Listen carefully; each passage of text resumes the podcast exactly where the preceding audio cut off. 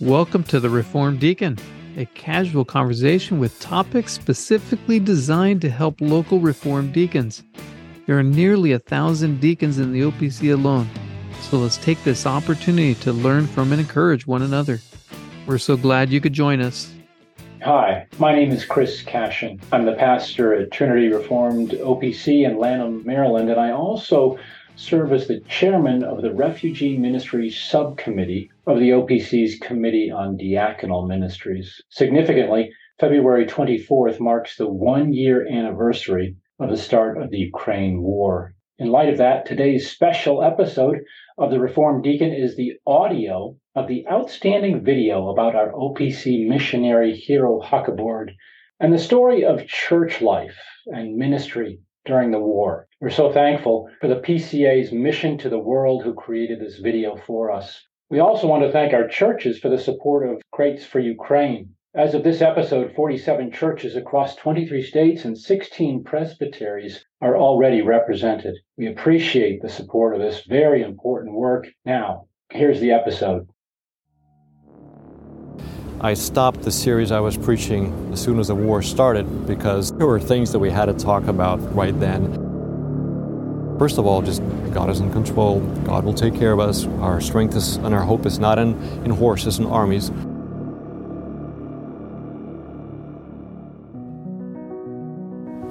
It's hard to speak for all of Ukraine because there really is a big difference between people in the east of Ukraine and people in the west. In the east of Ukraine, communism had a much bigger influence, so atheism is much stronger there.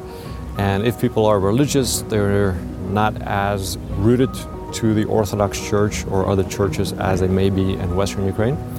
In Western Ukraine, that church tradition is a very important part of people's lives, and people really did not become atheists to a great extent here.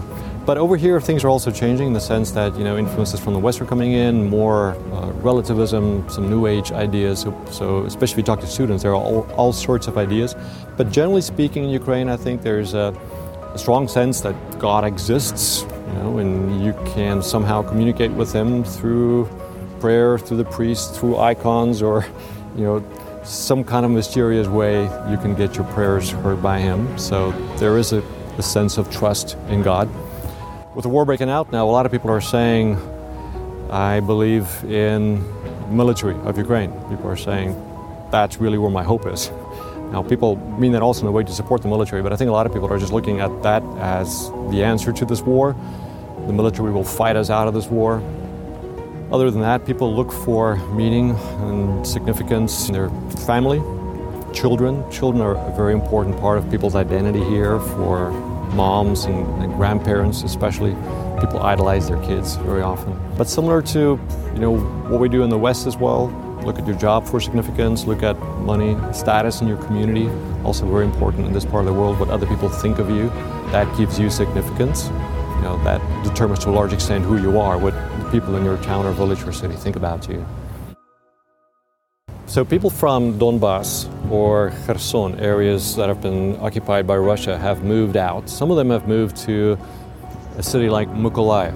So you have refugees living or displaced people living in Mykolaiv. Now, Mykolaiv is coming under almost nightly bombardment, but for those people, that's safer than where they were. People from Mykolaiv, in turn, move to places like Odessa. To them, Odessa is safe. People from Odessa who don't feel safe there come to Lviv. To them, Lviv is a safe place.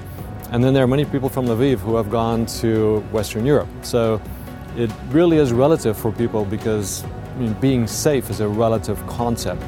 But in Lviv in general, we do feel very safe. Yes, we've had five or six missile strikes in the city back in the spring, but we haven't had anything for about four months now. And we know there's always a possibility. I mean, we do have sirens going off at various points during the week. But for the most part, it is very quiet, and it's almost surreal to live in this city that is quiet, that is peaceful, when we know that there's a war going on in the country. Now, people in Lviv are absolutely connected to what's going on. Uh, first of all, just through volunteering, time, money, helping in all sorts of places. People here are, are socially very active, and they have really kicked into high gear with this war, helping in any way possible. But there are hundreds, perhaps thousands of men from Lviv or the Lviv area who have already died in the war. So it has affected many families uh, and friends, uh, communities. There's there's no way people are not affected by that. And then we have had about two hundred thousand people from the more dangerous parts of Ukraine moving to Lviv, and they're living here in the city, and people in Lviv are helping to take care of them, as our church is doing as well with uh, the shelter that we run. Everybody is very much affected by the war, is very much a part of what was going on. And even though we are safe, I mean, it is on our minds every day, almost the whole time. We've been waiting for these recent successes that have happened. We have anticipated them, and it's been wonderful to see them. It's been a surprise to have them in the Kharkiv Oblast, in the northeast, because we didn't know about that. That was kept secret from everybody. We only knew about the counterattacks in the south, in the Kherson area outside of uh, Mykolaiv. Those are still ongoing, but as far as we understand, it's just a matter of time before Ukraine will return the city of Kherson to its control. But in the eastern area by Kharkiv, that's been hugely encouraging. Most people I speak to in Lviv say, we're going to win this war. People are sure that we're going to win one way or another. But this just makes it more tangible. People see we really can take territory back from the second largest army in the world. And this gives people hope for what we can do this winter, next spring, and uh, yeah, time after that, as long as this war needs to go on. Here in Lviv, our winters would be comparable to Chicago, you know, upper Midwest. So we do get significant cold, we do get temperatures below zero and lots of snow, and that's true for most of Ukraine. So winter is a very significant factor here. During the war, um, it's significant for our soldiers. We hope they are well taken care of and prepared for this. Certainly this is part of their training. But for our cities, it's a concern, especially for cities like uh, Mykolaiv from the south, where the infrastructure has been significantly damaged by bombing so far, for Kharkiv, which has been significantly damaged. Um, I don't know to what extent the cities are ready for the winter there, but we expect that Russia will hit the infrastructure in Ukraine over the upcoming months before winter, so that there will be limited heat, gas, limited access to electricity. We don't know exactly what, what's going to happen. Could be that nothing like that will happen, or it could be that Russia will attack in significant ways. So we're trying to get ready for whatever might come, and want to stand by people here and whatever the circumstances might be. We feel fairly confident that there will be electricity during the winter, because Ukraine does have its own nuclear power stations, and though one of those has been is being occupied by Russia, there are three others that are very powerful that are still working. And so we have bought um, electric oil heaters, um, mostly for our church here in Lviv, for church members, so that if there's no gas heating in the city, no central heating, we can use those electric heaters to keep our homes warm. And if the situation becomes more severe, then at least heating up our church building, and people can move, people who are affected, they don't have heat at home, can move to our church building and they can be safe there. And uh, yeah, we're trying to help other cities, other communities with that as well, and cities across the country also doing what they can to prepare for whatever might come this winter. Благодать вам мир від Бога нашого Отця, Господа нашого Ісуса Христа. Амінь.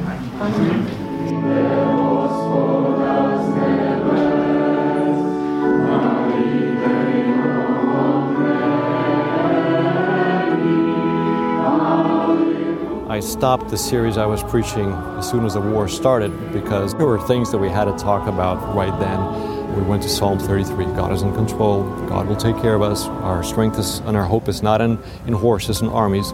Most Sunday services now, I start the service by saying, you know, God is holding us in our hands. He's holding Ukraine in his hands. And it's just an encouragement to keep coming back to that thought every time. I've preached on worrying from Matthew six. You know, it's so easy for us, you don't know what's going to happen, to start worrying. Uh, we've had some other interesting topics as well, such as loving your enemies. What does it mean to love your enemy when people are coming into your country, um, raping, murdering, stealing? How do you love those people? And how does that fit in with the commandment not to murder? And so we've had to tackle some of these very difficult issues in a way that we haven't done in the West for a long time. It's even hard to find people who have written about this, because these just have not been problems in the United States. So, can we fight an enemy attacking us? How do we love them while still shooting at them? What does it mean to be Christians in a war context? Some very difficult, challenging questions.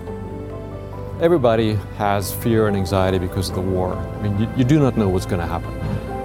Russia can do many different things that could make life in Ukraine much harder than it has been already. So yeah, there's some fear, there's some anxiety there in, in people's hearts. What we have is we have an answer to that fear and anxiety. We believe in a God who really does hold history, holds Putin and Ukraine, the whole world in his hands, and nothing happens that is outside of his plan, especially as Reformed Christians. That is a foundational belief for us. God has a plan not only for the country, but for each one of us individually, and it, the plan is good. We are his children, and he loves us.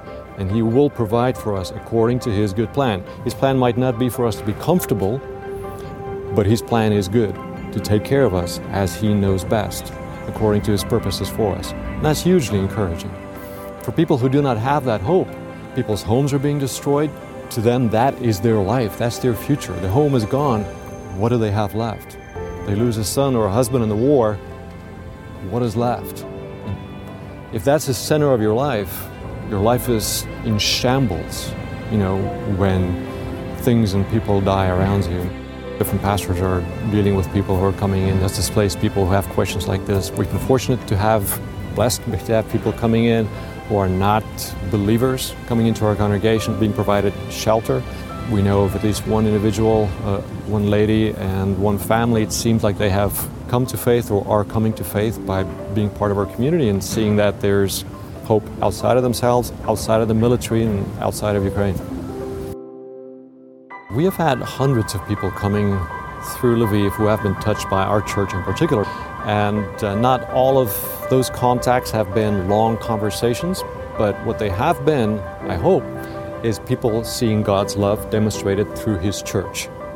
And it might just be a touch, it might just be a day, a meal, something very quick, but you know, the Lord uses all sorts of interactions, all sorts of seeds along the way to bring people to faith.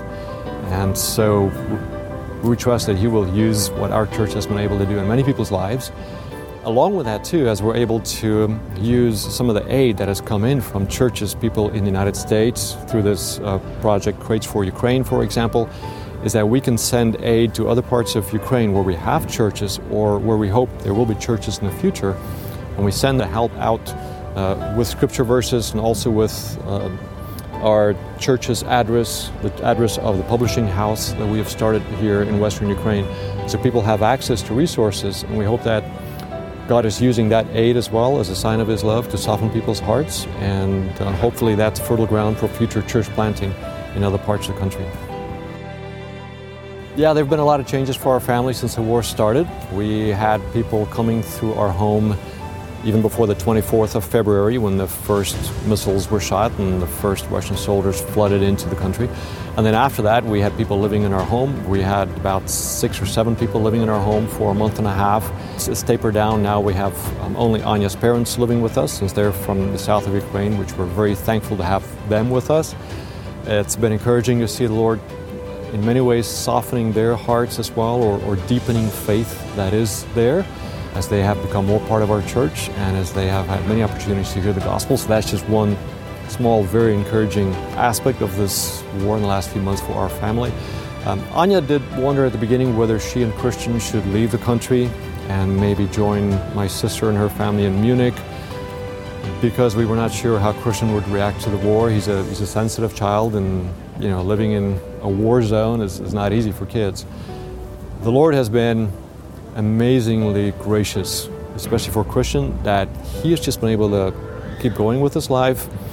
Uh, people who run various activities that he's a part of started those activities within about a month after the war started, when many businesses were not open in the city, such as his, his karate and, and music school and, and other activities.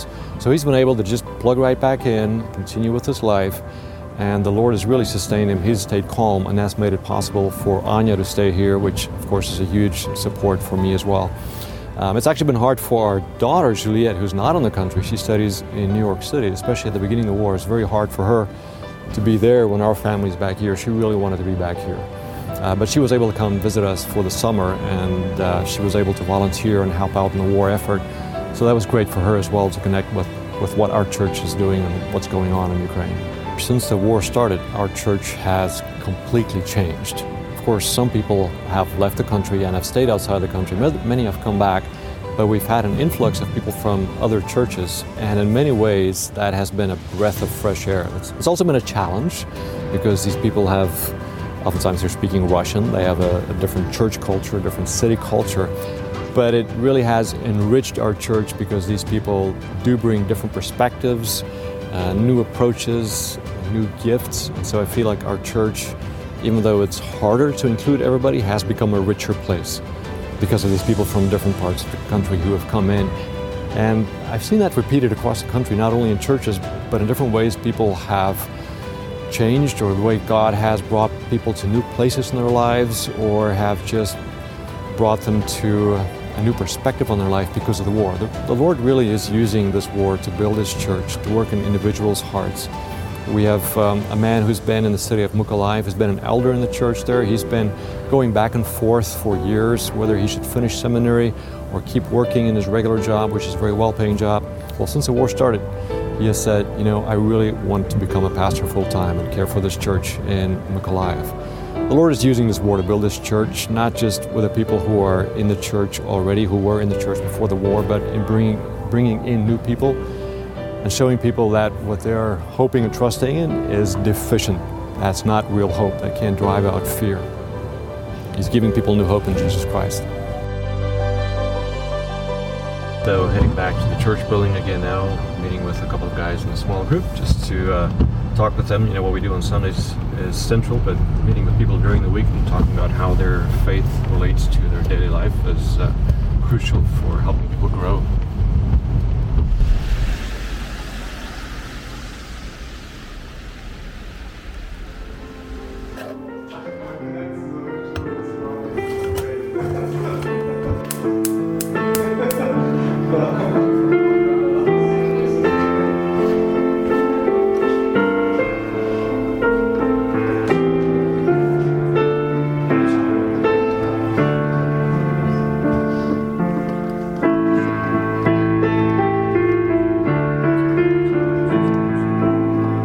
So that gives you a quick overview of the ministry here in Lviv. It's been an honor to have served here over the years, and now especially to serve here during this war.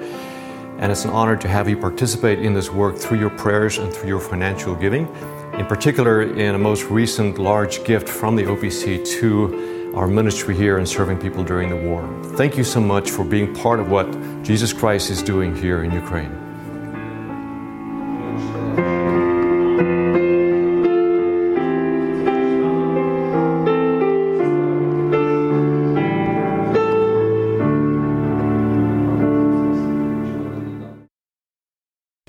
Thanks for joining us. Go to our website, the reformed deacon dot org. There you will find all our episodes, program notes, and other helpful resources. And please make plans to join us again next month for another episode of the Reformed Deacon Podcast.